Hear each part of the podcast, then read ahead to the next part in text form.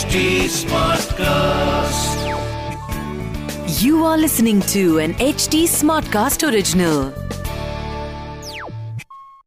जय श्री राम पिछले एपिसोड में हमने सुना, जब राम और लक्ष्मण ऋषि अत्रि से मिलने गए तो सीता माँ अनुसुया की सेवा करने उनके पास चली गई ये देखकर माँ अनुसुया सीता से बहुत खुश हुई उन्होंने कहा, सीता अपने पति के साथ तुमने वन में आकर सही किया है। पति पत्नी एक दूसरे के साथी होते हैं। हर परिस्थिति में एक दूसरे की शक्ति होते हैं। तुम भी अपने पति के साथ हो, इसलिए तुम्हारा कल्याण होगा। नमस्कार, मैं हूँ कविता पौडवाल। और रामायण आज के लिए के इस पॉडकास्ट में मैं आपका स्वागत करती हूँ। इस पॉडकास्ट में मैं आपको मूल वाल्मीकि रामायण, यानी ओरिजिनल रामायण की कहानी तो सुनाऊँगी, पर हम साथ मिलकर ये भी समझेंगे कि आज के लाइफ में इस रामायण का क्या रेलेवेंस है। आइए जानते हैं कि आज हम प्रभु श्री राम से क्या और क्यों सीख सकते हैं। श्री राम जय जय राम। सुनिए रामायण आज के लिए कविता पौडवाल के साथ। सीता ने जवाब में कहा माँ आपका कहना बिल्कुल ठीक है। अगर मेरे पति के पास धन ऐश्वर्य कुछ भी नहीं होगा तो भी मैं उन्हीं के साथ रहूँगी क्योंकि उनके पास सही सोच है। वो मेरा बहुत ख्याल रखते हैं। मेरा ही नहीं सबका ख्याल रखते हैं। जैसे माता पिता अपने बच्चों पर ध्यान देते हैं। न केवल अपनी माँ का, उन्होंने भरत और शत्रुघ्न की माओ का और सभी माओ का आदर किया है। माँ कौशल्या ने मुझे यही सिखाया। मेरी अपनी माँ ने भी मुझे यही सिखाया। और अब आप मुझे यही बता रहे हैं। मैं आप सबका आदर करती हूँ। सावित्री और रोहिणी की तरह मैं भी अपने पति का साथ नहीं छोड़ूँगी। अनुसुया सीता से बहुत खुश थी। सीता आयु में छोटी सी थी, लेकिन बहुत मैच्योर और रिस्पेक्टफुल थी। इसलिए उन्होंने सीता से वर मांगने को कहा।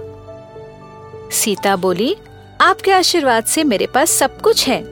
ये सुनकर अनुसुया ने अपने आप ही सीता को कभी न जीर्ण होने वाले, यानी कभी न खराब होने वाले आभूषण दिए और फूलों की मालाएँ भी गिफ्ट की।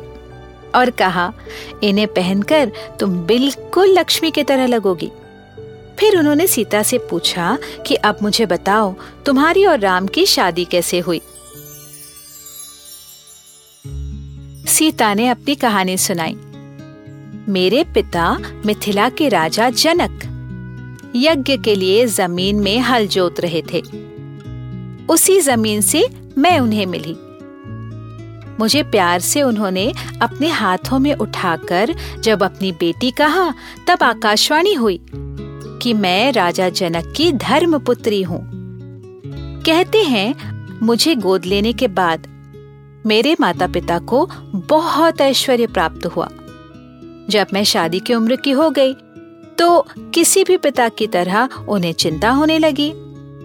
कहते हैं ना, बेटी का पिता इंद्र भी हो तो उसे अपने बेटी के लिए जब तक सही वर न मिले, वो चिंतित ही रहते हैं।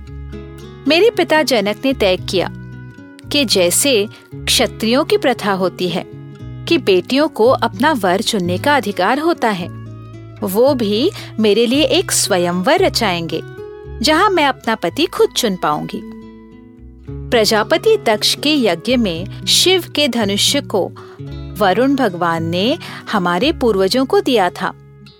वो धनुष्य साधारण मनुष्य उठा भी नहीं पाते थे। दुनिया भर से राजाओं को आमंत्रण करके ये बताया गया कि जो राजा उस धनुष्य को उठा पाएगा और उस पर प्रत्यंचा चढ़ा पाएगा, वही मेरा वर होगा। ऐसे शूर राजा से विवाह करना मुझे भी मंजूर था। सभी राजाओं ने प्रयत्न किया। लेकिन कोई सफल नहीं हो पाया।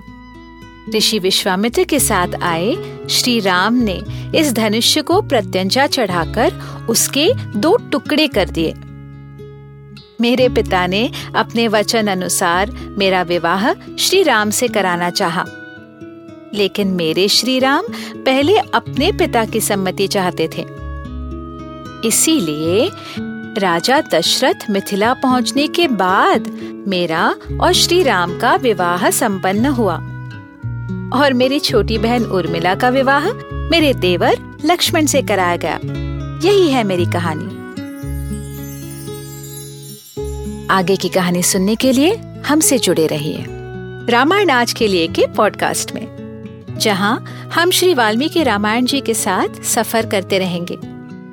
इस पॉडकास्ट को लिखा, नरेट और रिसर्च किया हुआ है मैंने, यानी कविता पौडवाल ने। इसका ट्रांसलेशन किया है श्रीमती प्रतिमा माणिक ने। प्रोड्यूस किया है दीप्ति आहूजा ने और एडिटिंग और म्यूज़िक दिया है सौरभ भोंजाल ने। फॉर अपडेट्स ऑन रामायण आज के लिए, follow H T smartcast on Facebook Instagram Twitter YouTube and LinkedIn अगर आप मुझसे कोई सवाल पूछना चाहते हो तो मेरे Instagram handle at Kavita dot Paudwal पर पूछिए। और रामायण आज के लिए की पूरी सीरीज़ सुनने के लिए लॉग ऑन टू www.htsmartcast.com अगले एपिसोड में आपसे फिर मुलाकात होगी। तब तक के लिए Ram Ram. This was an H T smartcast Smartcast original. HD Smartcast.